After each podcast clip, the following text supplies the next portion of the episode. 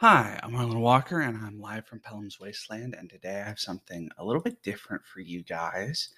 Um, I so my my good friend Che Webster of Roleplay Rescue does a thing that um, I think used to be on the the main podcast, and then now he just releases it for uh, people on Patreon.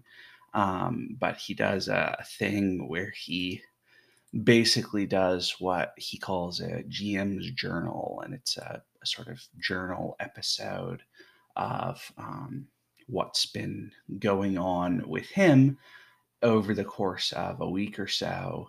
Um, it's kind of about what is uh, going on and what he's thinking about and all of that sort of stuff. Um, over the course of a week, and then release it weekly and all that sort of stuff. Um, and I thought that would be kind of a fun uh, project in some ways, or not necessarily a project, but a, a fun practice, I guess. Um, I, I, sort of thought that might be um, useful for me for a couple of reasons to try doing something like that. Um, part of it being that I feel like that would be a good way for me to um, kind of have that sort of material um not necessarily quarantined but um uh in sort of one section or one episode rather than having it just sort of willy-nilly wherever it ends up uh, seeming to fit. Um, and that seems like a, a thing that might be good and that that way we can have kind of more more focused episodes that are about kind of you know the the sort of ideas or or um, discussion of like rpgs and stuff um, and then have the journal episodes as the ones where I sort of talk about what's going on with me. And that might be kind of a fun uh, thing to do, uh, in part for anyone who um, doesn't necessarily want to uh, listen to both, that they could listen to one or the other, which I assume would be listening to um, the the normal episodes and not the journal episodes. Although I guess if you wanted to listen to the journal episodes and not the kind of RPG theory episodes, you could. Um, but anyway, um, so yeah, that was sort of my idea, um, and it uh, has not quite been as expected. My my sort of thought was to do these episodes um, every uh, or, or do release the episodes on Saturdays and then also have um, what you call it the the kind of um, recordings every every or every other evening, basically, um, five or ten minutes every day or two, probably in the evenings, um, just as much as anything because I am uh, not playing in as many evening games right now, and also because I um, what what was I gonna say? Um, because I feel like I record often in the mornings and it might be a, a kind of um, thing. Uh, yeah, a, kind of a, a, thing to do, I guess, is the way to put it. Um, so, anyway, I, I kind of thought that would be an interesting thing to do. Um, so yeah, that's that's sort of the idea right now. Is um, every day or every other day, which 10 minutes every day would be 70 minutes, um, which is probably a little long when you add in uh, an intro and an outro, because that's going to be more like 80. Um, but if it's more like 10 minutes every other day or five minutes every day or whatever, seems like that would be um, kind of totally in keeping with a, a, sort of appropriate amount of time for a podcast episode. So anyway, that's uh, that's what this episode is going to be. Um, I guess we'll have to see going forward if this uh, is what I end up wanting to do long term. Um, che has done it for a long time now. He's on the the one that released uh, yesterday was GM's Journal 131. So a long time doing this sort of thing. So I, I can only aspire to that sort of consistency. But anyway, um, yeah, I thought I'd do this at least for today and maybe for a while, and we'll see. All right, it is uh, Thursday morning, Thursday, the 12th of May, um, and I am recording today um, because I have not been recording the previous couple of days, um, which is to say, specifically, that I, uh, if you remember from the episode that uh, you guys presumably have listened to, if you're keeping up with Live from Pellam's Wasteland, but that uh, goes live in a couple of hours for me when I'm recording. I got um, the second COVID vaccine booster on Tuesday morning. Um, I was feeling all right for most of Tuesday until kind of the evening, and then had a sort of uh, collapse. Essentially, I started getting a, a really bad uh, headache, and um, I was at about maybe 7 p.m. and I ended up kind of crawling into bed and taking some Tylenol and doing my best to try to sleep it off. Um, and then yesterday, uh, on on Wednesday, I felt very bad. Um, I uh, was a, a, whole kind of series of things, but basically, I felt uh, really sore all over, and I had bad uh, headaches, both kind of the the kind of classic sinus headache and also sort of the all around pressure headache, right over kind of um, around, not just kind of on the, the front, like I get often with sinus stuff and kind of on the cheekbones, but also sort of across the side of my head. Um, and that was very uncomfortable.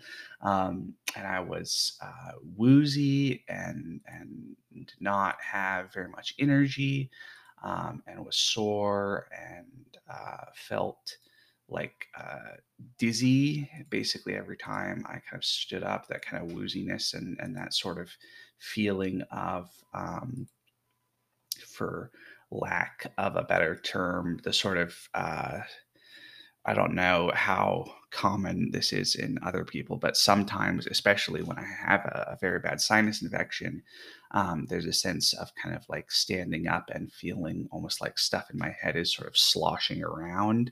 That kind of wooziness, a little bit like what I imagine trying to walk with uh, a, a, jar of water balanced on your head is. If you are one of those people who is not good at walking smoothly, the way I am not good at walking smoothly. Um, so it was pretty awful yesterday. Um, and I uh, definitely um, was not feeling very good. I ended up basically spending most of the day kind of um, alternating between um, crawling out of bed to eat something and to drink some water, and then crawling back into bed and uh, lying in bed either half asleep or fully asleep. Um, watching stuff on YouTube sometimes, or listening to stuff, or just sleeping, or whatever. Um, very, very little kind of productivity. Although I guess at the end of the day, I got a little more productive. Um, and I also, I uh, at one point did a little bit of research um, because I was sore and uncomfortable. And uh, one suggestion was to have a, a, warm bath or a hot bath because that will uh, you know uh, dilate all of your your arteries and veins and capillaries and stuff and get the blood moving a little better and that the, the heat will feel likely soothing on the muscles. Um, don't want to get too hot because you can you know overheat your internal temperature that way although um, my internal body temperature i think i've mentioned on here is uh, generally about two degrees fahrenheit lower than uh, a normal person's. So I was less worried about that. Um, but anyway, I um, did that kind of early afternoon, uh, uh, a warm bath, and just sort of sat in the bathtub and counted and hung out, and that felt really nice. Um, and then when I got out, I put on not just one pair of socks, but a second pair of socks too, and that was really good. I have um, when I I took a sort of uh, as a graduation present from college one of my grandmothers uh, said that she wanted to take me on a trip, and I think I've talked about this before. Um, but we ended up going um, to the UK. Um, we actually flew into Dublin and then went across the Irish Sea to Wales, and then went kind of down the um, the the west coast of Wales, looking at castles and hanging out, and it was wonderful. And then went kind of once we got to the bottom, because obviously you you can only go so far south, um, and then we turned uh, east and went across the the southern coast of Wales, and then over kind of directly along into England um, to. Uh, through all the Welsh places and then over to Oxford and then over to London and then flew back from London. And it was about three weeks, maybe three and a half weeks. I don't remember precisely. It was, it was wonderful, super, super fun.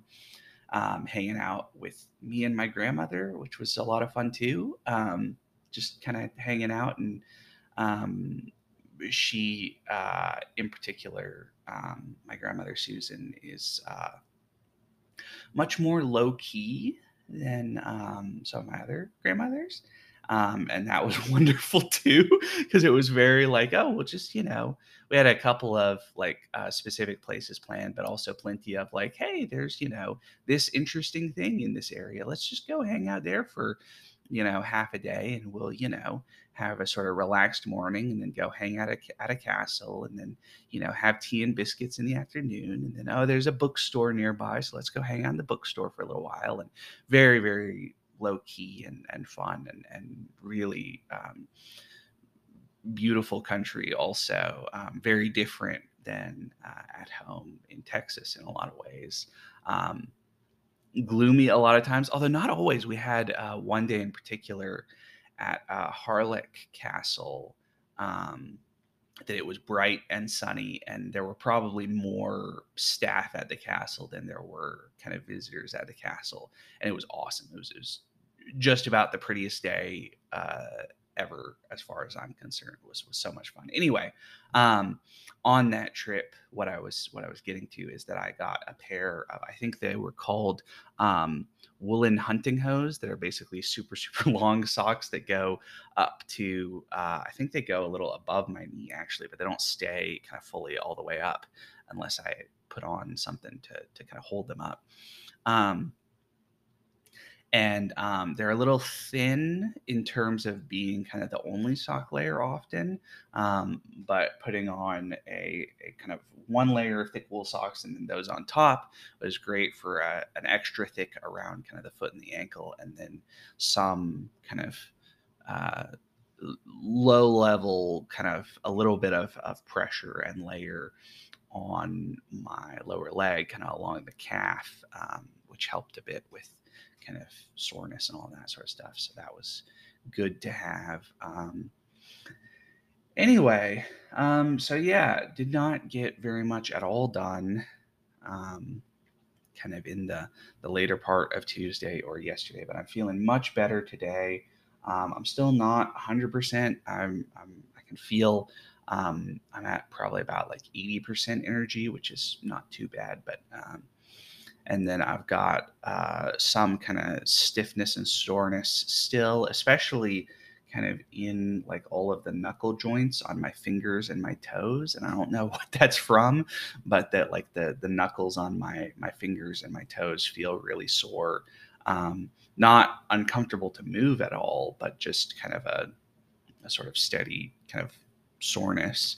Um, so i have no idea what that is from. Um, i wonder if that's a you know a bit of inflammation or something as a side effect of the vaccine in those spots. But anyway um, yeah feeling much better today. And um, i think i'm going to try to get some stuff done.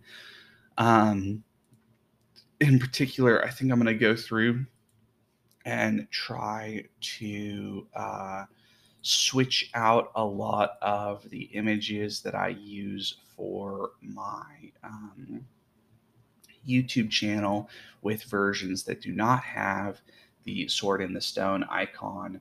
Um, and, uh, you know, definitely would like to uh, tinker um, with that a little bit.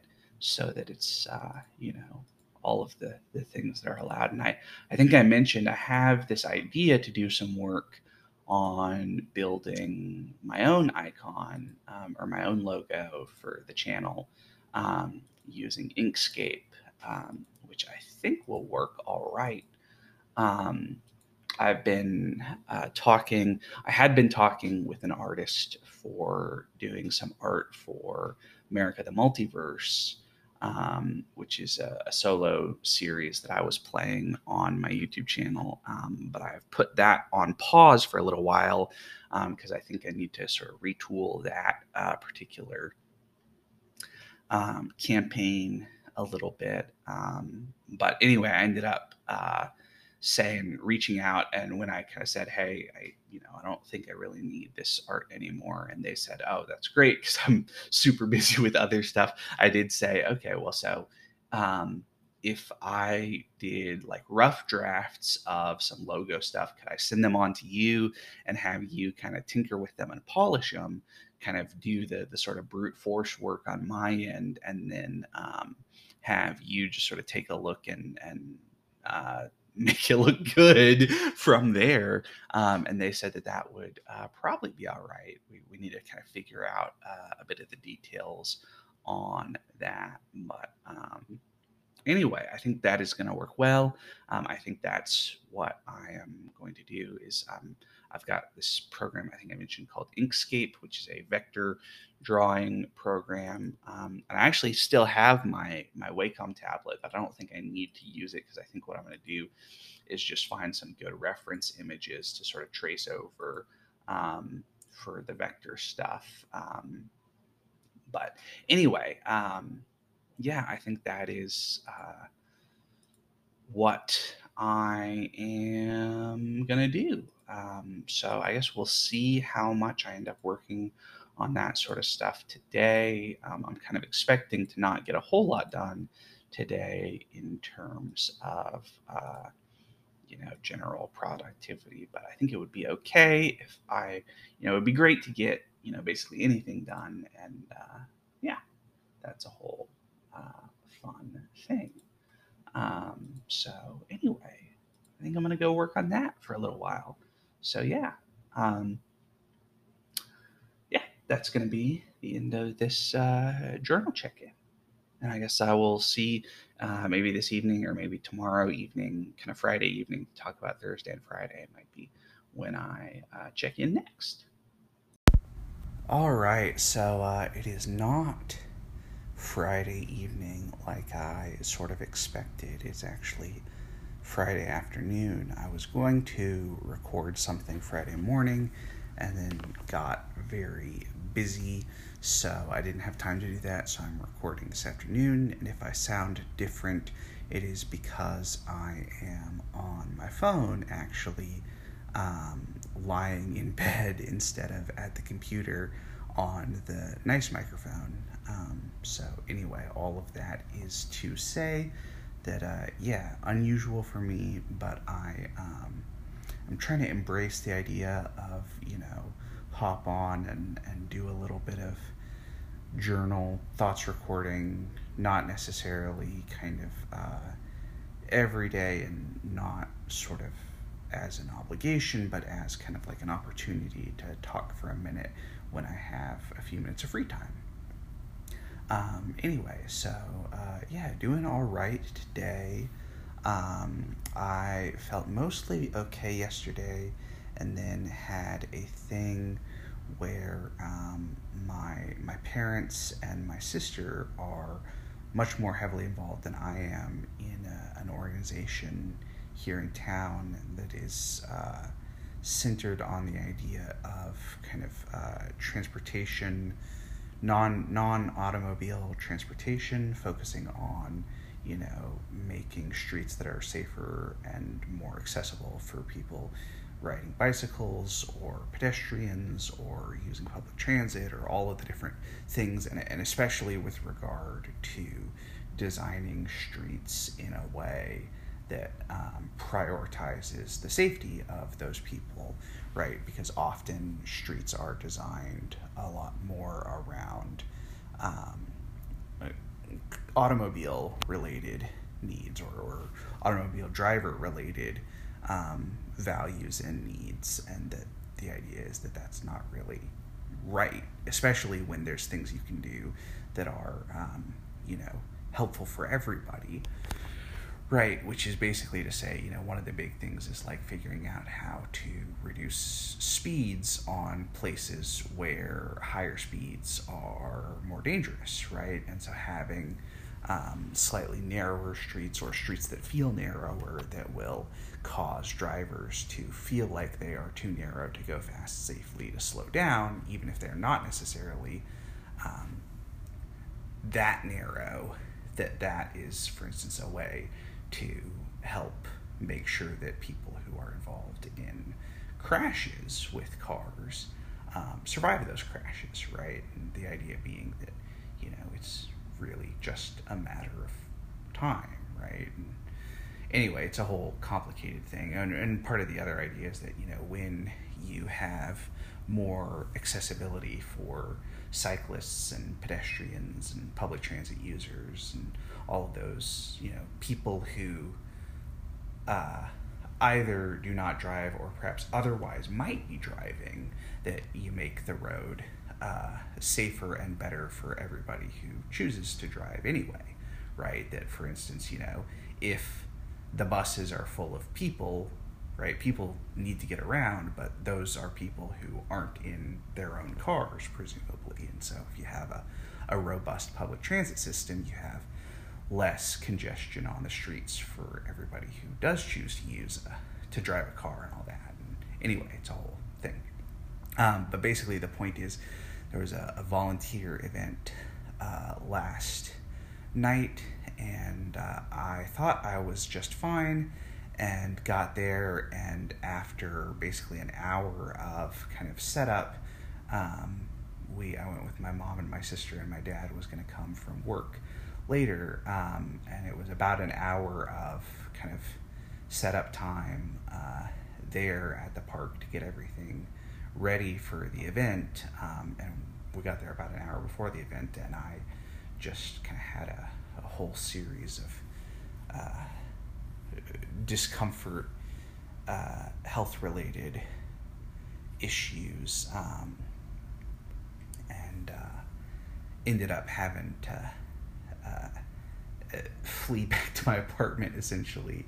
Um, which was not so good. A little, uh, certainly disappointing to not be able to help out with that and also uh, disappointing to, um, you know, not be able to kind of keep to my commitments and, um, all, and also, you know, not so good to feel shitty enough that I needed to come home. Um, but you know, it, it worked out okay. And then I laid down for a while and ended up falling asleep for a little while and then woke up and then didn't get back to sleep after like you know, maybe two and a half hours asleep in kind of the late evening. I didn't sleep at all overnight, which is very strange for me, um, especially because I don't really feel very tired today, but I also don't feel particularly manic, um, which often when I am uh, in a place where I feel like I don't need sleep, that is a, a function of having this kind of, you know, manic energy and all that. And I don't really feel like that right now. Um, I suppose there is perhaps a little bit of that going on. Um, I did put in a, an order with Amazon earlier today, so you know buying things is always a, a something associated, a behavior associated with that kind of creeping manic energy. But you know, buying thirty dollars worth of medicine and earplugs is very different than buying, you know, $100 worth of RPG books that I already have PDFs of. So, you know, there's kind of something there.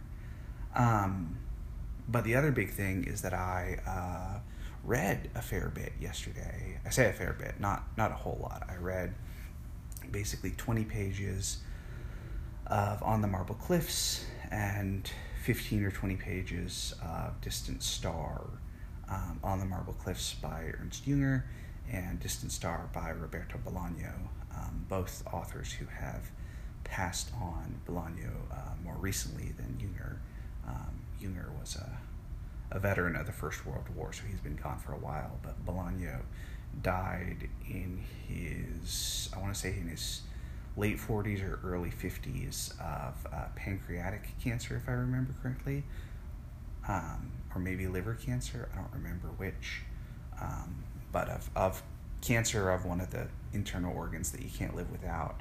Um, and uh, had a number of things published in his lifetime, and then a couple of things, and in fact, a couple of the, the most famous of his things are things that were published after his death from po- published posthumously from incomplete uh, drafted manuscripts that were then kind of edited by his editors, which is an interesting thing because almost everything that he published in life was pretty short.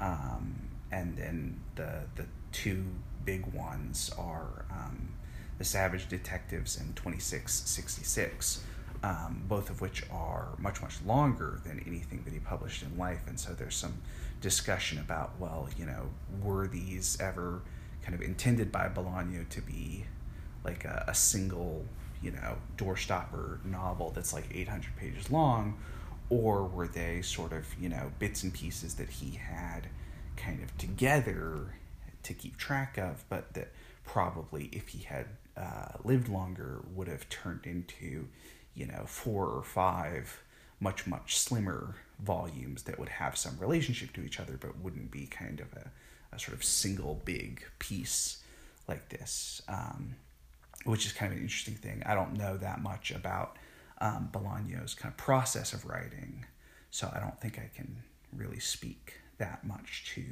kind of what he might have intended with those manuscripts if he had not uh, died. But anyway, it's it is kind of an interesting discussion apparently in the the circles of people who are fans of Roberto Bolaño's work, um, which is itself a, a, kind of fun thing. I I'm a big fan of Roberto Bolaño, although there is an element of Roberto Bolaño, like uh, a number of the authors that I really like. Kind of all of his books are sort of you know the same sort of material, just kind of uh, mixed up in a slightly different way right? In the same way that kind of uh, just about all Cormac McCarthy books to me feel like kind of, you know, a mix of the same sort of stuff mixed up a little bit differently for the particular book, but that there's, you know, and there's, there's, you know, definitely differences between different specific McCarthy books, but that, you know, you can tell kind of all of the different sort of things that are central to Cormac McCarthy as a, a, a producer of written works, fabulous written works, but written works that have these kind of uh, clear, consistent thematic elements. Um, in particular, and and even on the level of kind of like you know recurring uh, symbolism and motifs and things like that, and you know all of that sort of stuff is kind of an interesting thing because I think there are other writers who don't do that nearly as much. And it's kind of interesting the sort of the sort of writers who kind of go over retread the same ground a lot versus the sort of writers who kind of do these sort of wildly different things. And I don't know why different writers do those sorts of things, but who knows. Anyway, but I read, um, I guess, 30 or 40 pages um, of uh, fiction I guess both novellas, but um, literary fiction essentially, maybe even literature, depending on your definitions, um, which was wonderful. Really, really great. Um, felt really good to do that. Um, and I, I think that has to do with the idea of habits and the way that habits um, especially habits that are sort of coping mechanisms, can become themselves sort of a trigger for what they were a coping mechanism for. Um, and I, I want to do a, a, longer episode on that subject, but I guess the, the short version of that is that I think it is fair to say that um, the several years that I read so, so much, um, part of why I read so much was because I was so uh, deeply depressed and that reading a whole lot was essentially a, a, a, coping mechanism for me. And that as a result, after I started um, taking antidepressants to, to deal with some of that on a, a medical level, um, that I have not read nearly as much. Um, now, I did, I mean, like last year, I think I read like 40 books over the year. I would have to check Goodreads to make sure but something like that, which is, you know, not nothing, but 40 books and, you know, 10,000 pages or something, 11,000 pages is uh, significantly less than I have read in previous years. Um, and I think that part of the point of that is that I um, sort of feared to uh, kind of summon up that kind of depressed experience by going back to reading that much. Um, and that I've kind of finally come around to the idea of, you know, if I really deeply love reading, and I do, that what I need to do is figure out how to um, sort of relearn to read.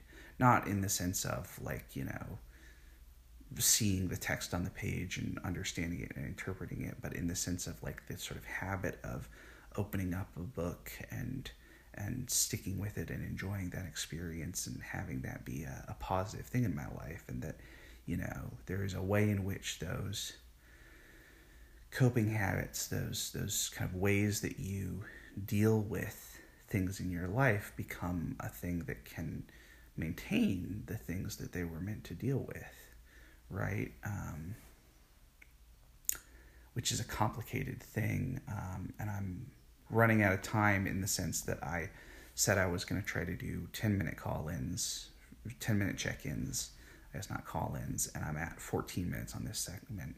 Um, but there's uh, been been reading and uh, listening to some kind of lecture and podcast stuff on YouTube, um, in particular, about the idea of sort of the the relationship between uh, behavior and, and especially kind of physical behavior and habits and kind of neurological elements um, that is really fascinating and I think really ties into that.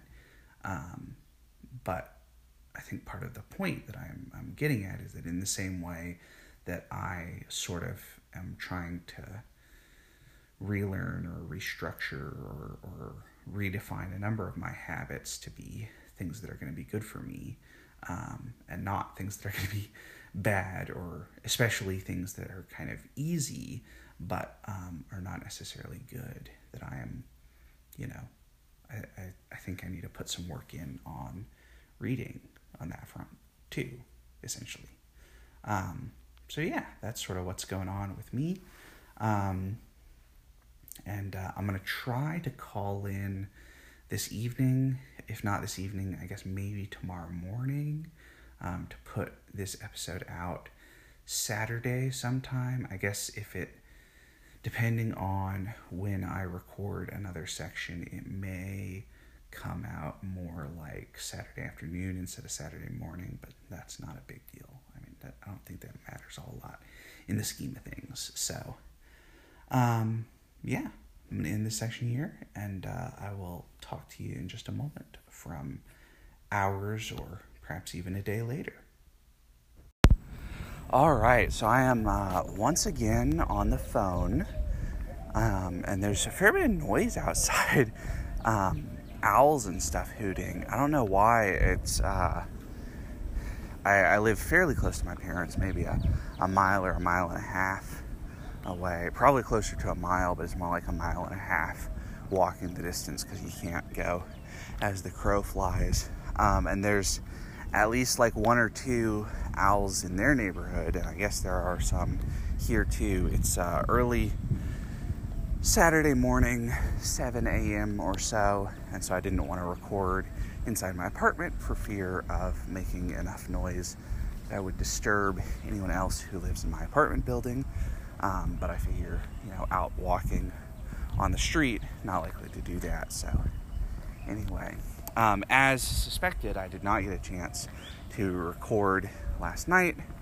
Um, I was going to play some games with my buddy Jason Hobbs.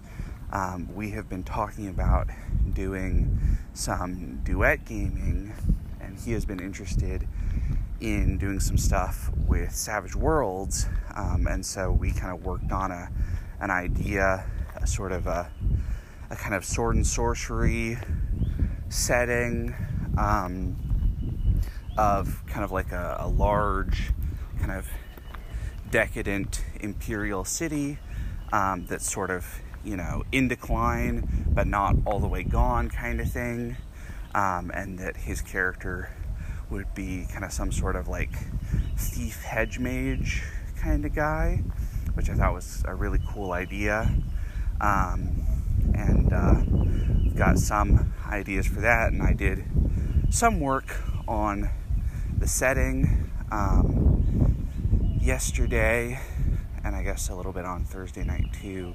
Um, and uh, that was fun. I've got a, a number of ideas for it. Um, some kind of interesting, like, uh, not necessarily like plots to play through, but like, you know, kind of ideas of like things that could be happening in the world. Um, and I'm planning on doing some more work on that maybe using some of the kind of faction generators in Worlds Without Number because uh, I was looking at those recently and I think they're quite good.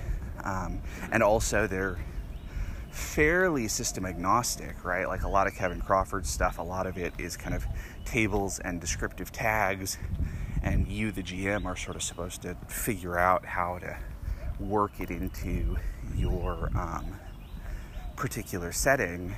Um, as opposed to something like, for instance, uh, Reign, Greg Stolze's Reign, which is uh, a game that uses the one roll engine like uh, Wild Talents or Godlike or a couple of others.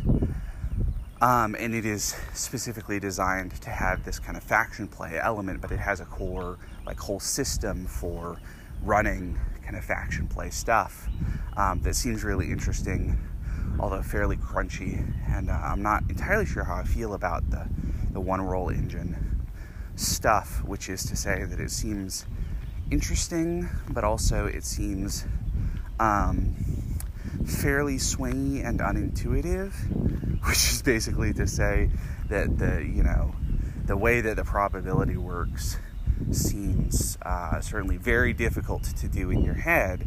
Um, and that's not necessarily a problem if you kind of trust the system. Um, but I think that takes some kind of time and messing around with it to get there, as opposed to, right, like a a d20 plus modifiers versus a target number is really easy to do as probability in your head. And so you sort of don't, don't need to trust that the dice are going to do their job, right? You can just, you know, do that math in your head, or at least I can you know, while playing.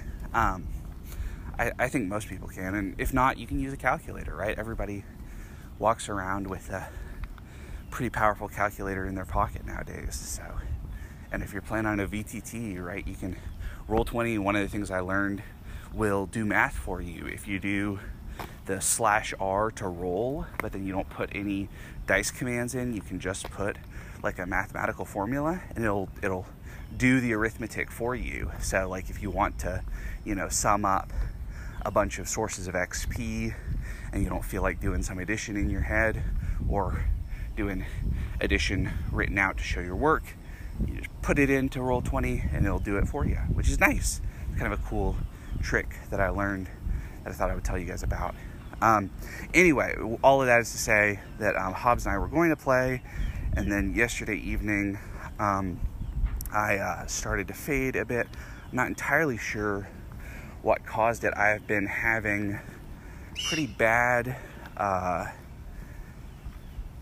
sinus issues and, and post nasal drip issues recently, um, which I suspect is in part related to uh, vac- bodily vaccine response um, because I had most of that pretty much entirely under control with uh, medicine the week before, and um, then basically Tuesday evening, I got a horrific sinus headache, and then I've been having uh, post nasal drip and all that sort of stuff. And I didn't notice it as much on Tuesday evening and Wednesday, but that's probably because I spent most of the day in some form of lying down.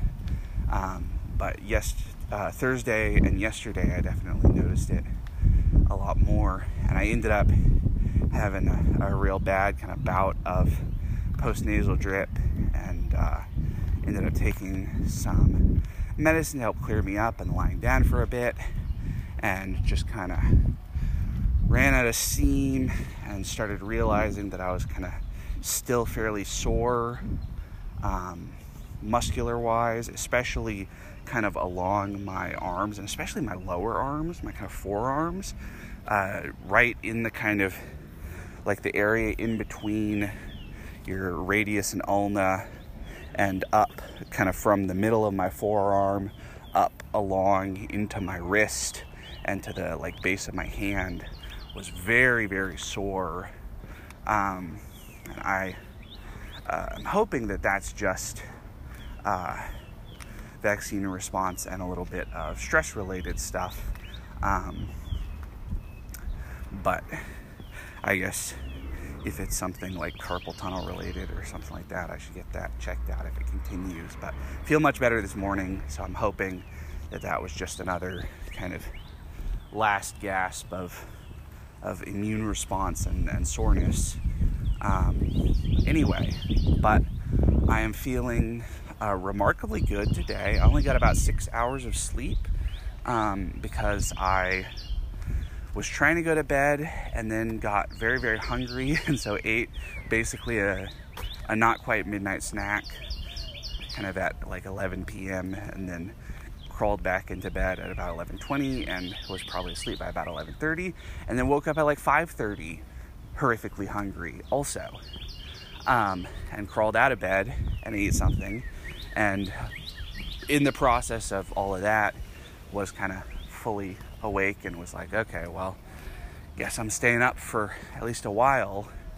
Um, so maybe I'll take a nap this afternoon or something, or try to power through so that I can kind of get my sleep schedule back on track. I feel like if I, uh, you know, maybe do like a little bit of light exercise today, get the blood pumping a bit, and um, if I'm able to do something kind of a little low key and restful, but not actually sleeping, maybe like sit and read my book for a couple hours, that that might be a good way to sort of move towards a uh, consistent sleep schedule again, because it's been fairly inconsistent this week with uh, health issues and all that.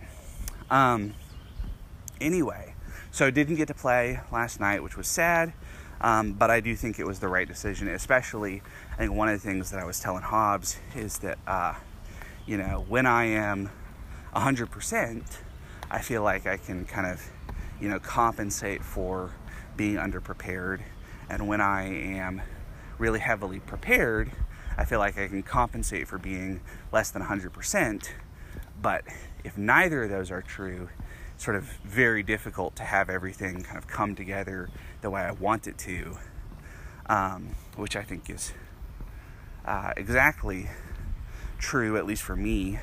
Um, and part of that has to do with comfort, right? It's not just um, what you actually kind of need to use in the game, it's also uh, your, or at least my, kind of comfort level in the game because I feel like the you know, and this sort of gets into the whole thing about kind of discomfort and irrationality that I feel like when I am underprepared and not feeling 100%, I end up feeling uncomfortable and uh, making not as good kind of on the fly judgments and decisions and tweaks and all that sort of stuff.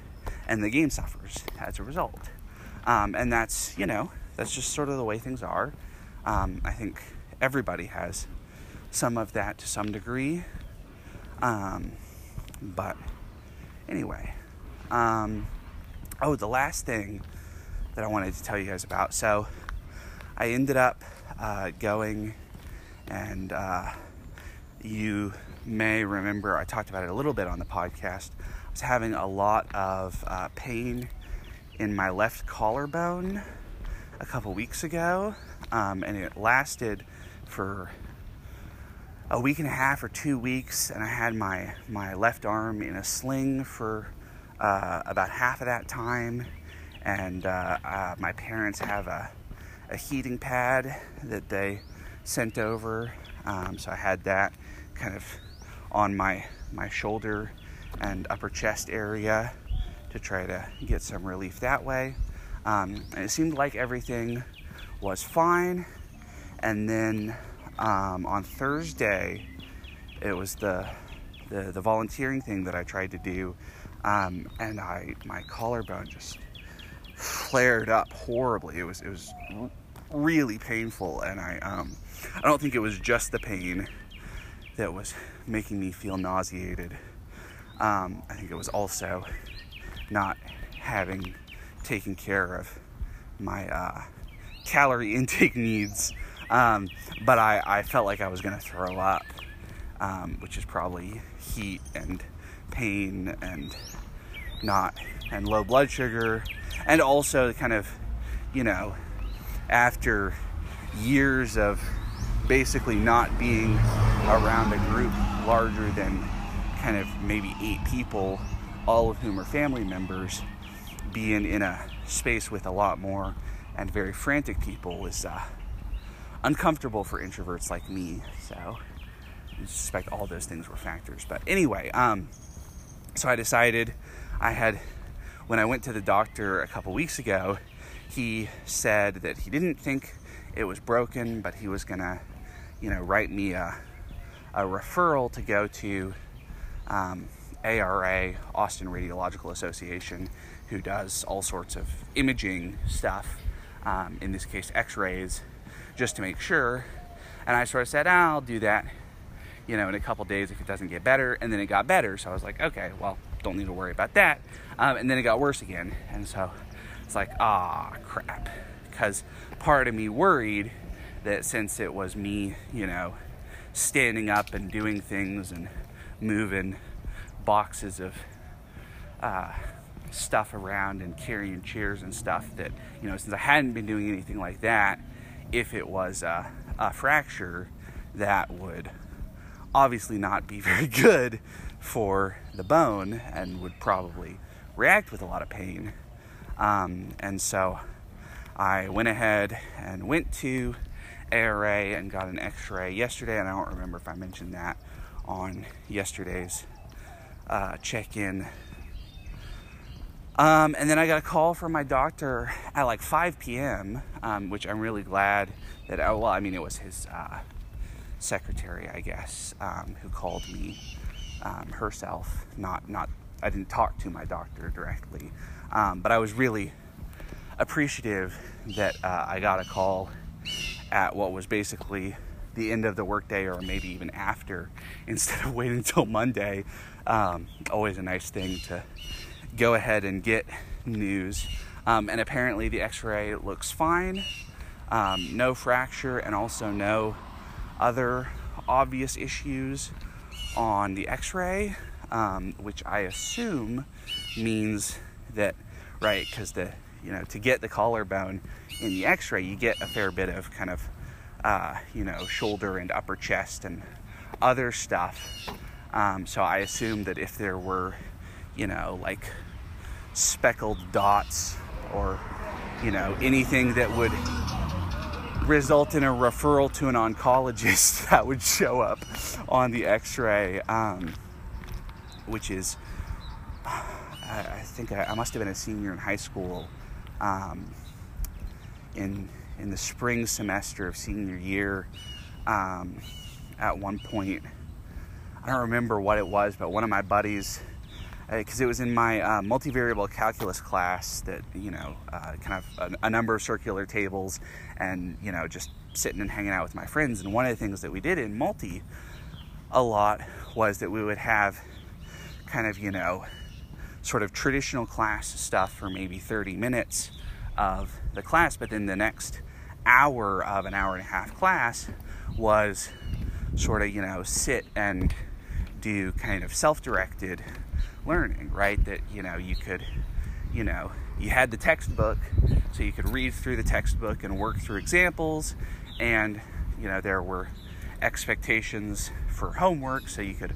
Um, you know, once you were done with that, work on the homework. Although, if you didn't want to work, right, if you wanted to do that another time, it was also sort of a way to recognize, right, that like, you know, you guys are either 17 or 18 year olds and basically adults and, you know, need to learn how to make your own decisions about how you're going to spend your time rather than being told how to do it because, you know, pretty soon all of you are, or at least, I guess I think all, I think that's one of the things that my uh, high school kind of prided itself on was that all of the students at least started a college career, even even if they didn't all end up with a degree.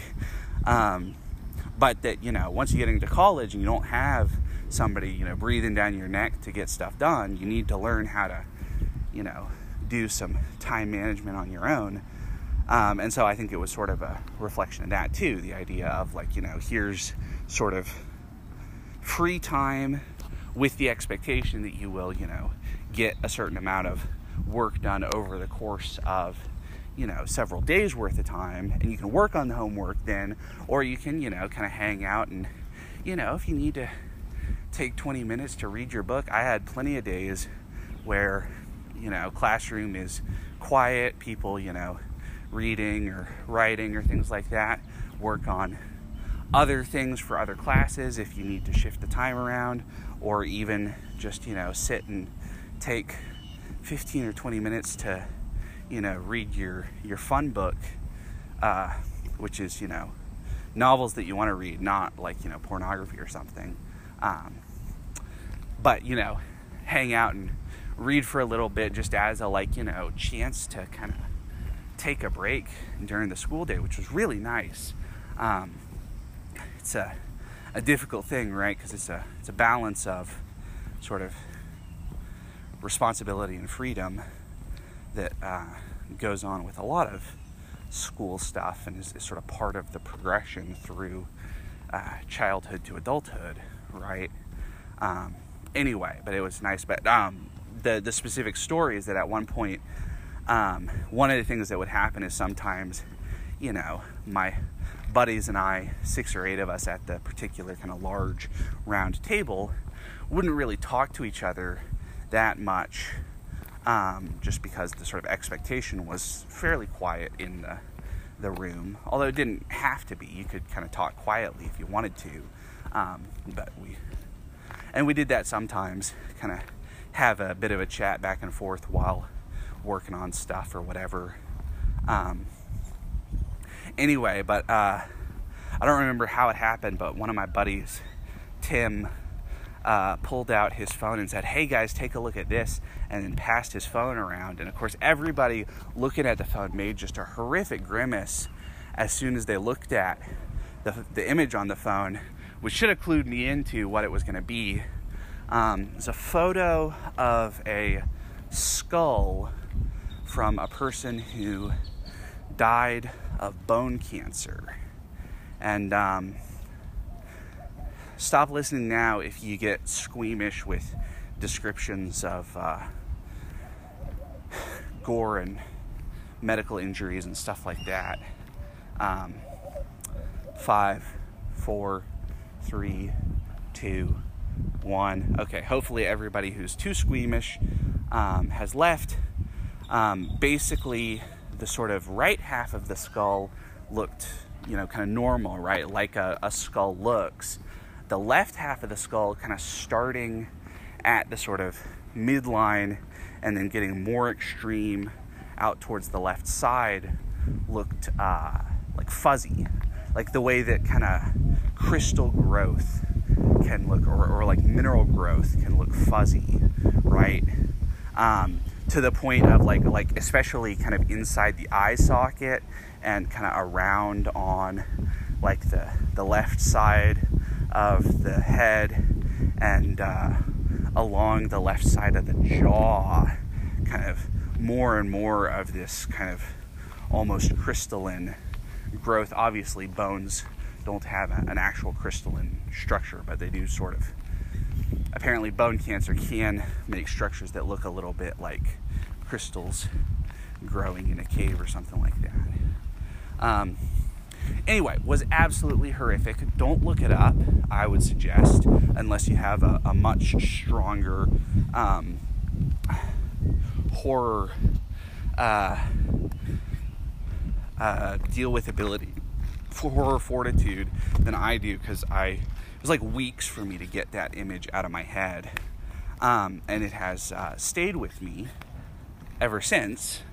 Like a lot of the various horrifying things that I've seen because of being shown by my friends or hanging out on websites where people show off horrific images that they've found. Um, anyway, uh, so there was a little bit of, you know, not a reasonable fear, but uh, uh, fear and, and anxiety is not inherently reasonable.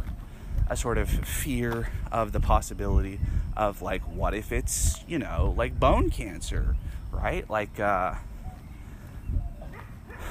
I'm trying to remember some of the specific examples, or even, right, like, you know, you can get kind of shoulder and collarbone pain from all sorts of kind of issues within the rib cage that you uh, you know are not kind of cited at the site of the pain but are sort of the expression of the pain right? So like if you have like uh, you know issues with your your upper lungs or bronchioles or like with certain you know pulmonary arteries and veins or with you know certain stuff around or in the heart right? You can have like uh, I'm trying to remember the term right? Uh, is it pericarditis when the the sort of um, material the sort of sheath of the heart is uh, irritated and, and swells up and is, is pushing on stuff around it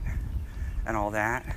Um, anyway, so there was sort of a concern about all that sort of stuff, and I don't know if all of that sort of stuff would necessarily show up on an x ray, but it seems like if my collarbone was looking kind of fuzzy around the edges because of the sort of bone cancer that this uh, person who possessed the skull at one point had um, that that would show up on the x-ray. And my doctor would have said hey uh, get your ass to an oncologist right away. Um, and uh, you know that sort of thing. Instead of saying no fracture i'll refer you to a, uh, a kind of a, uh, a sports uh, physical therapist person who deals with uh, shoulder injuries if you feel like that's necessary. And I sort of said, you know, let's uh, give it a, a couple days and I'll see how I feel and if it calms down again, because obviously, entirely possible that pain in the shoulder and collarbone was just in part related to the whole, you know, immune system vaccine response. Um, and in particular, one of the things that I had uh, been looking at and I had been aware of for some time is about uh, fibromyalgia, which I don't understand that well. And apparently, um, it's one of those things that, like a lot of stuff, is sort of a, a like cluster of symptoms more than like a specific uh, pathogen essentially right? The way that like the common cold is not one virus but like a whole shitload of viruses and it's just sort of like a catch-all term for oh you've got a virus in your system that is you know giving you a fever and making you stopped up and making you not feel very good while your body fights it off right it's not like there's one virus that is the common cold at least in my understanding i guess i could be wrong because you know i'm not a medical doctor or anything but anyway, um, and my understanding is that, um, right, also a lot of mental health stuff is very much like that, right? Mental health and neurodivergent stuff is one of those things that even as much as we know now compared to what we knew in earlier times, um, we still don't kind of know everything by any means. And in, in, a lot of ways, there's a lot of stuff that we know that we don't know about all of this stuff, um, like root causes and all of that. And that's, of course, part of the difficulty and part of why, you know, in some ways, everybody needs kind of a, a personalized response to fit the specific issues that they're having, both kind of causal issues and symptomatic issues. Um, anyway, um, which is a whole thing. I mean, that's like part of why my uh, therapist and I have tried so many different antidepressants over several years. Um, going through kind of different ones. I think we've four or five, maybe six total different antidepressants over the course of probably three years or so, maybe a little longer. Um, and adjusting within specific medicines too, right? Sometimes, uh, you know, upping dosage of something when it seems to not be as effective, all of that sort of stuff has been a, a factor too, right? To try to figure out what's going to be a sort of stable and successful long term solution, um, which is right. Doesn't come with a handbook, unfortunately, right? There's no manual that you get.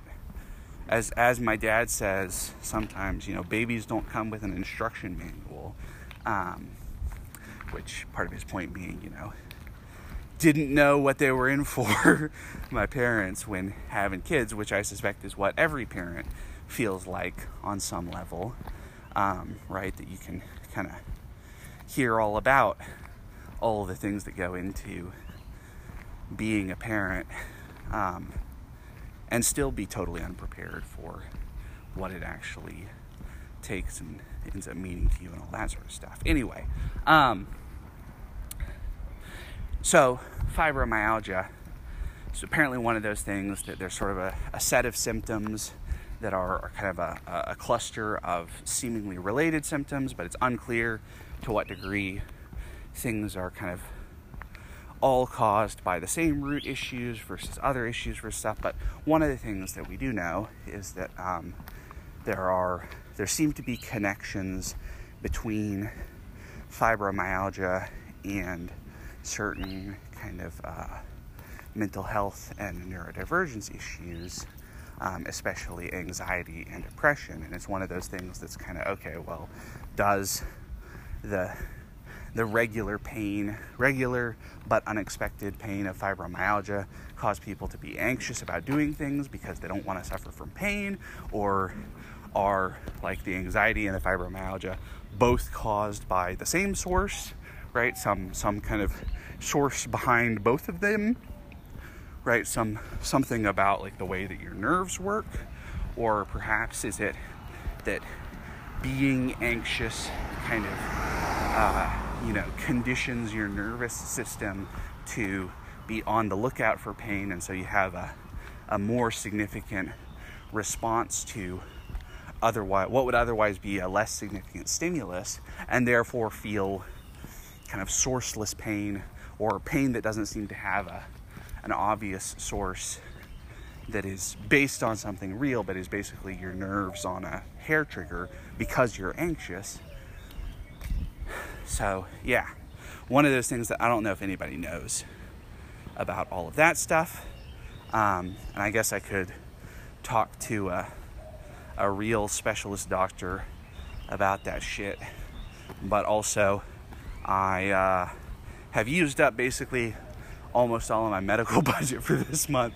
So I don't necessarily want to do, well, I haven't actually, but I, I've got it kind of dedicated to places, right? Not spent, but kind of in the, the pool that's going to be spent sort of thing.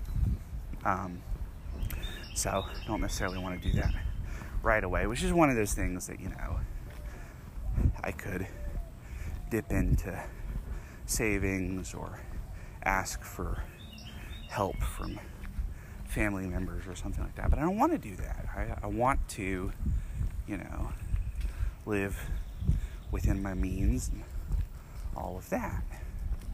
Um, not necessarily as kind of, I guess it is in a part a pride thing, but it's also sort of a like a useful pride thing, right? Like a a demonstration of sort of healthy functionality to be able to function in that way without needing a lot of extra support.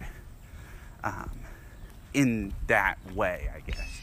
Obviously, you need everybody needs some support sometimes, and it doesn't make sense to be silly about support stuff, right? Like the idea of, you know, not writing notes down because you'll just remember it. Like that's that's so fucking stupid. Can't believe I behaved like that for so goddamn long.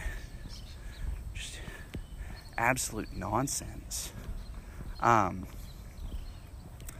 similar to, I'm gonna get back to fibromyalgia in a minute, but similarly, I was uh, scrolling through uh, the largest online retailer around. You all know who it is.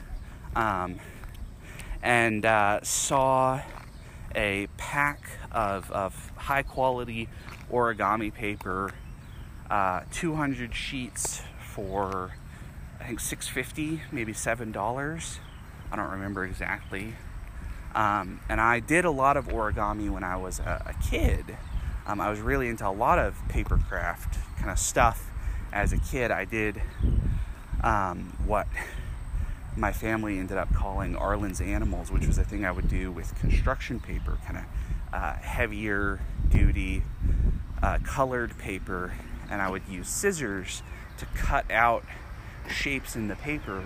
And generally, there was kind of one sort of like single body shape, right? Like a torso and a neck and head at one end and a tail at the other for a, uh, a four legged, a quadruped.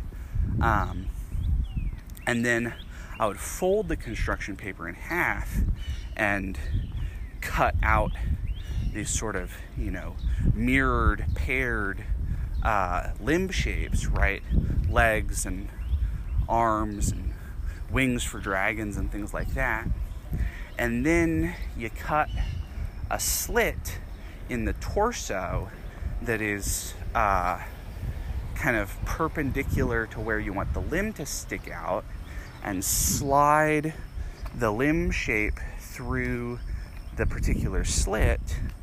And then you can use if you want to reinforce that structure you can put like a, a, a layer of tape across the torso once the the limb structures are through the torso plane because um, that will you know push the the limb structures right it will push the legs down essentially so that the the construction will stand up um, and basically have like a little you know paper model of like an animal or something. And i would make like hundreds of these um, as a kid. I think it started my uh, my grandparents would take at least me and my sister and I think my mom came a number of times too on kind of uh, summer trips to San Antonio, which is uh, an hour, an hour and a half away, not very far to drive.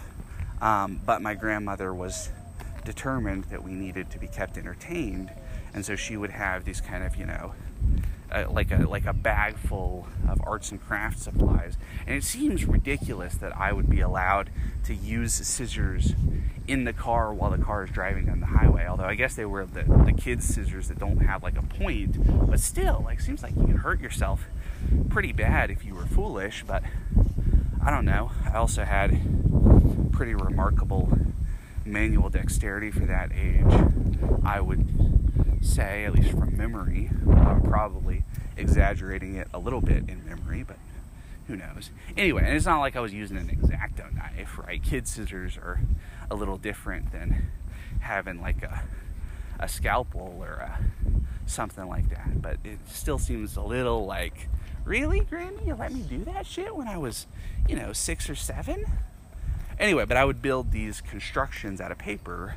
Um, and then I ended up getting into origami, um, and that was sort of another kind of stage of things that I did as sort of papercraft constructions, um, origamis from the, the traditional Japanese art of folding square pieces of paper. I guess they probably use like rice paper or something in traditional origami. Um, and you fold them up, and right, origami cranes are like the most common thing you can make. Um, but there's a lot of other things you can make with origami. Um, and I probably should go through all of those books that my parents dropped off at my apartment when they said, Hey, uh, we're done keeping these in your old room. You deal with them. um, anyway, so uh, I did a lot of that. And in fact, in uh, sixth grade in middle school, I was in a, uh, a class, an elective class, that was all about kind of mathematics and art. And so we did like uh, fractals and um, I don't know if there's a term, right? A uh, I can't remember the name for a word that's the same backwards and forwards, but there's sort of also a similar thing that you can do where you kind of write a word that is not like that in a way that when you like rotate it 180 degrees, it's the same image, right? So there's a rotational symmetry to the word image because it's written in a stylized way that was interesting, and we did some stuff with that. Um, and we did origami, and I don't remember how many cranes we were supposed to make, but basically it was it was a fun thing. My um, I can't remember my teacher's last name for some reason, but um, I remember Lakshmi was her first name. Really, really wonderful woman, um, very lovely, and uh, an excellent teacher. Um, and I had her for my kind of regular math class and for this class. Um, and what we would do is basically come into class, come into the classroom, and sit down. And often, she would have like a collection of like movies or TV shows or um, you know, albums of music or whatever, and we'd sort of, as a class, spend, you know, five or ten minutes deciding on something to kind of, you know, have on to occupy ourselves with. And often the classroom sort of got divided into like a, a kind of two thirds section that was near the TV or the speakers or whatever, and kind of a one third section at the back for anybody who didn't really care about that stuff and maybe wanted to you know, talk quietly with their friends or something like that. Um, and you just kind of sit and fold origami shapes for like an hour and a half. I guess not a full hour and a half spend 10 minutes of setup, but you know, it was really like surprisingly great. Um, one of those things that I kind of didn't remember that I remembered that particular experience. Um, and in that case, we used kind of actual origami paper.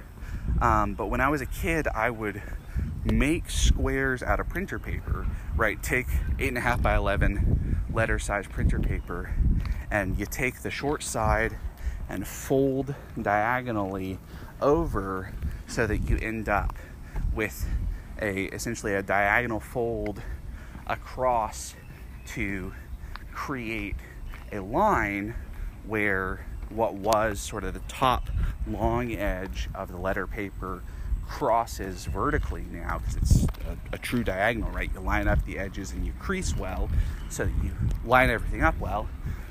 And then you have a line, and then you can either crease and crease and crease and crease until you can tear, or just use scissors to create a square out of printer paper.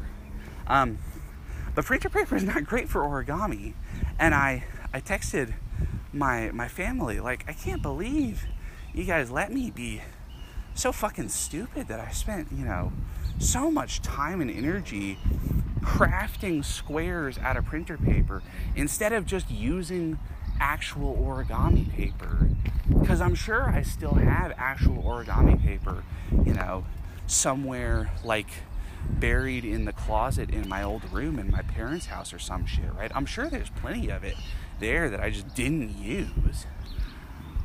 which is just ridiculous, right? It Doesn't make any sense. I Can't believe such a, you know, high intelligence, low wisdom child. As opposed to now where I'm a high intelligence, low wisdom adult. But anyway, um, so I went ahead and bought, you know, seven bucks worth of origami paper. An idea being that kind of similar to the writing thing, that that could be like a like a fun right. It only takes like five minutes to fold a origami crane if you know what you're doing, right? Maybe even less, right? I could probably, I think at my peak, I could probably, you know, do one in, you know, a minute or 90 seconds or something. I was really good at moving through origami quickly, although it's uh, not, if you go that quickly, you end up having, you know, folds that aren't as as securely creased and all of that sort of stuff and so it doesn't look as good and it doesn't you know not as crisp as opposed to if you spend you know five or ten minutes on it and you kind of double crease every fold and you know double check every kind of section where you line things up and you know put in the, the sort of focus and the patience to make the the thing, make the, the project with a, a higher level of um, diligence, essentially, that you end up with a, a much a much crisper, a much more polished final uh, crane. Um, and I think it had something to do with one of my uh, friends, uh, a boy at the time and a man now, who uh, went to elementary school with me. Um, and his older sister went to this middle school that he and I both went to in the same grade. He and I were both sixth graders. Um, and his older sister had some sort of uh, heart failure and uh, died when she was in, I think, eighth grade. Which at the time when I was in, I don't remember, fourth, maybe fifth grade, um, I thought was uh, old. But thinking back now, right, that's like 13. It's really young and, and awful, I'm sure, for, for him and his parents. Um, I'm sure just. Uh, an incredibly traumatic experience in a lot of ways, and I su- suspect that accounts for some of what I ended up kind of encountering with him, at least later, of sort of feeling like he was kind of moody and aggressive and difficult. And, you know, to be fair, he was a, a teenager too, as was I at the time, so teenagers by themselves are often moody and difficult, but in particular to have uh, that kind of an experience seems like that's the whole thing too. And I wish that I had been a better friend back then. Um, because I feel like I, uh, you know, somehow. Not necessarily you know not my job to solve his or his parents problems by any means but also important to look out for your tribe right? Anyway so all of that is to say that um, if I remember, part of the origami crane folding was that there's a, a some sort of a, a tradition or a, a folk idea in um, traditional Japanese culture about a thousand origami cranes. I think. Um, I think it's a thousand which is a lot, right? If you talk about 10 minutes of crane, that's a long time, a lot of time and energy, which I think is the point, right? That it's not it's not really about a thousand cranes. It's about doing a task over and over and over again and getting that level of really, really intense practice, right, from kind of maintaining discipline and focus for that much kind of artistic work that you end up really good at it and that it is good for you. Um, but I think there's an element about like uh, maybe like a, a wish or a gift or something, and I don't remember precisely. I guess I should look it up maybe. Um, but I seem to remember that part of what went on with that class was that there were, you know, 25 or 30 students in that class, and part of the idea was that you were, you didn't have to, but if you were interested, you could essentially donate your origami cranes to the the collective crane pool to build up a pool of a thousand and then they got like strung together on a, a string or a wire or something and there's kind of a, a central area in the, the building of that middle school which i assume is, is still in the same building i guess i don't know for certain um, kind of an odd it's like two stairways that kind of wrap around each other almost, but with a lot of open space in the middle. It's a very weird, like 70s design because the the outside of the building is built like a, a fortress because it's on the east side. Um, so, you know, got to build schools that look like fortresses or prisons, um, but that the inside has this weird element there too. Anyway, it's very, both of the, the buildings that I went to school in for middle school and high school were kind of had that quality.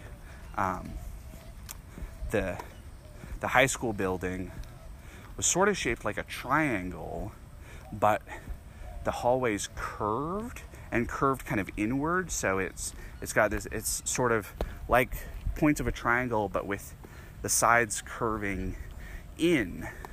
And I didn't put together until a friend was talking about it that uh, that's probably for line of sight control, which is to say that if uh, a school shooter came to that building, they wouldn't have clear sight all the way down those hallways. They would have a, a limited vision based on the kind of curvature of the hallway, and so presumably, you know, the students in the other part of the building would be able to flee or escape or whatever while the the shooter couldn't see them. which is kind of a horrific thing in some ways to think about too. Um, anyway but that's a i guess that's our politics tax for today. Um, you know anyway uh, but they, they they hung all these these kind of strands of origami cranes in the kind of central space between the two kind of stairways. Um, in the memory of uh, this uh, young woman, my friend's older sister, who died when she was probably 13. And now I am twice as old as she ever was at 26, which is a, a sobering realization, too.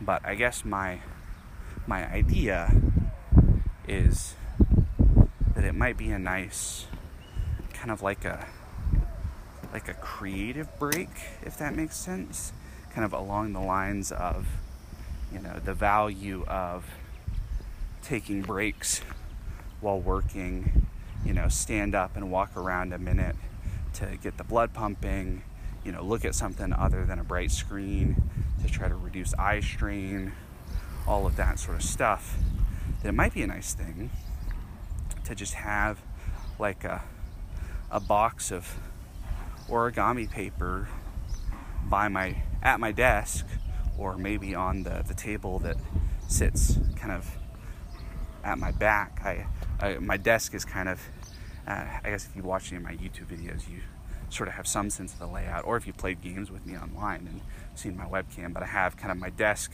against uh, one wall in the corner, so there's a wall on my left, um, and then along that wall, I also have what at one point was a, a dinner table and is now basically a, a mini painting station that doesn't get used very much because I'm not good about being disciplined about painting minis.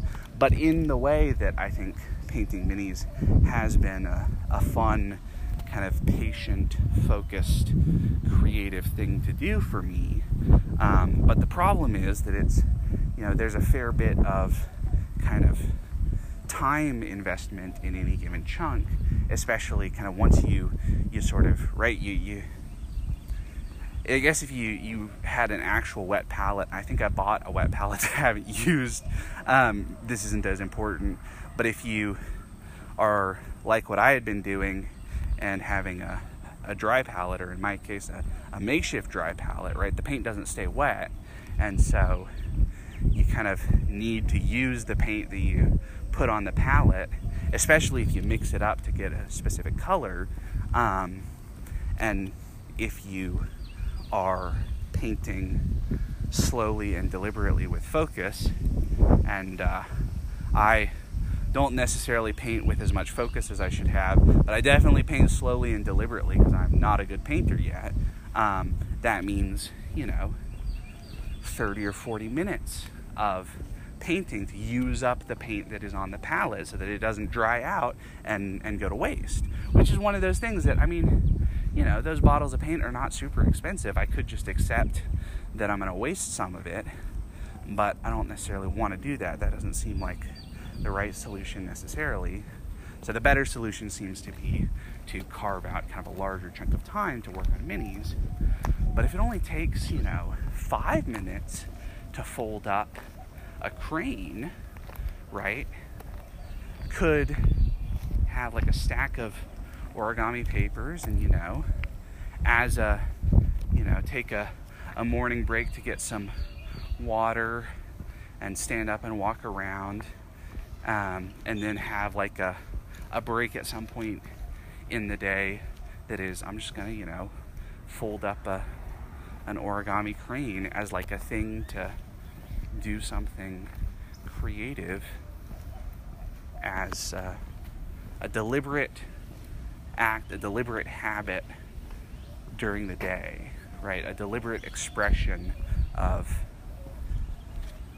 focused and disciplined creativity, not necessarily for a very long period of time, but for kind of just enough to kind of benefit from that kind of headspace, for lack of a better term, right? That that kind of mental movement, and then be done with that, and go back to the mind-numbing and soul-crushing work that I do, which is a joke. To be clear, my my day job is not well. It is kind of mind-numbing sometimes, but it is definitely not soul-crushing. It's uh, actually pretty interesting sometimes. I feel like I learn a lot, but I also feel like a lot of the stuff that I learn is uh, things that are not necessarily not useful, but are, you know, like how to interact with specific bureaucracies or um, like particular uh,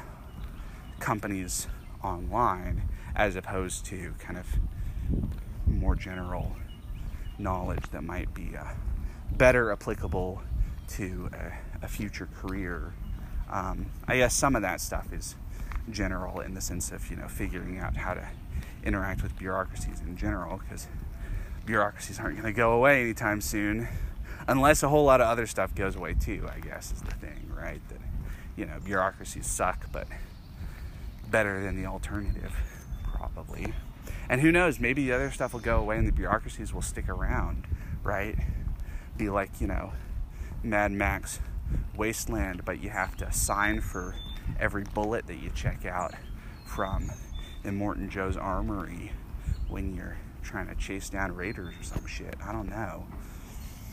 Anyway, right? Because the bullets are precious, so you you use uh, needs testing to make sure they don't get used in places that you don't need them, right? Which is another politics comment. But I said we already paid the politics tax, but apparently we there was a bit of extra tax on that one. You know, a bit of capital gains on top of the income, um, which is to say that I am at Jesus 56 minutes for this section because I don't have control when I'm talking. But this was really good. Um, this was me walking around in my neighborhood. So if there's background noises, um, that's why. And I'm on my phone, so it probably sounds a little different.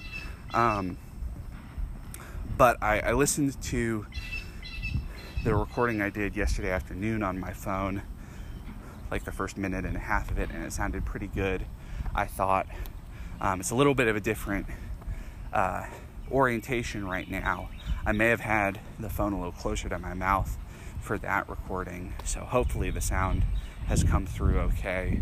And I guess if not, uh, you know, call in about it and we'll see what I can do about that. I know that uh, these headphones don't have an inline mic, which is part of why I wanted to get them, um, because that way Anchor will use the mic on the phone instead of the mic on the headphone wire.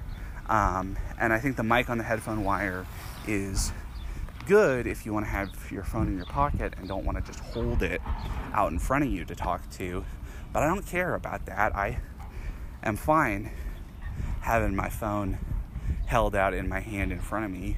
And also, it's a way to communicate to whoever else might be out and doing stuff that I'm not a crazy person talking to myself. I'm talking to my phone.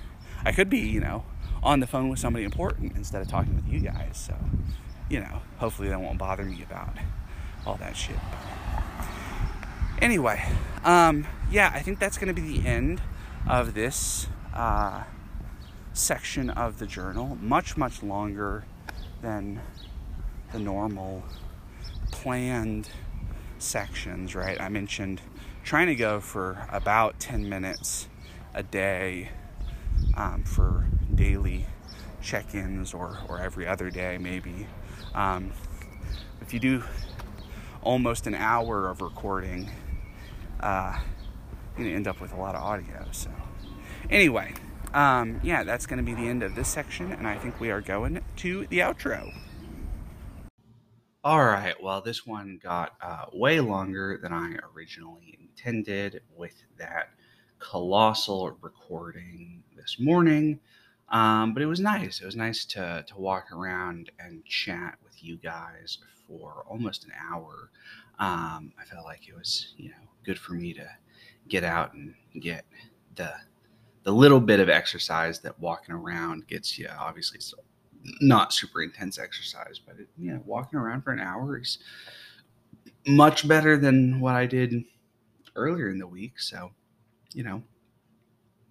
Um, anyway, so I, yeah, um, I guess it got a little bit grim there towards the end in particular. So, uh, sorry about that. Hope that wasn't too much of a downer for anybody. But, um, you know, a little bit of grim mixed in with the happy is uh, often, you know, it's kind of like a little bit of spice on food or something like that. I don't know.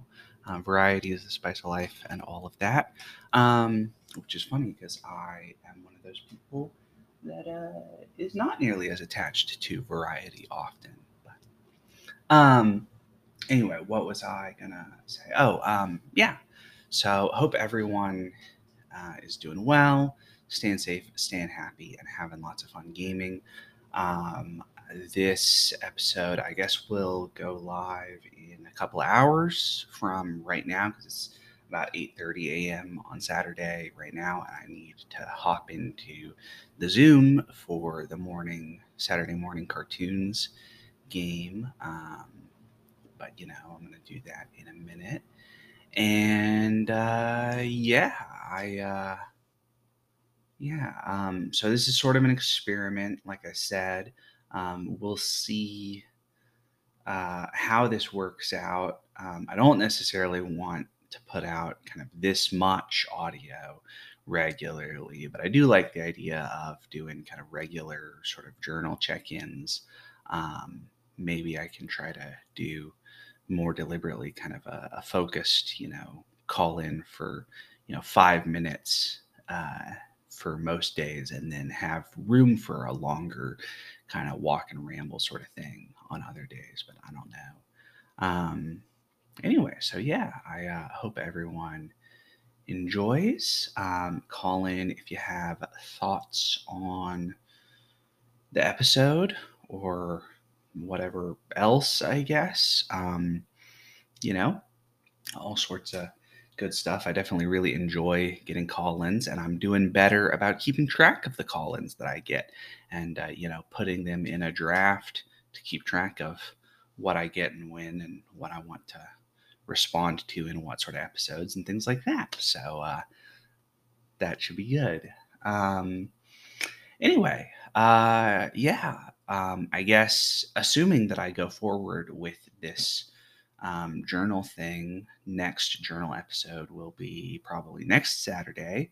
Um, and then um, we'll do that for a while going forward, I guess, if I want to try it out. Um, I might tinker further with the podcast release schedule with that in mind.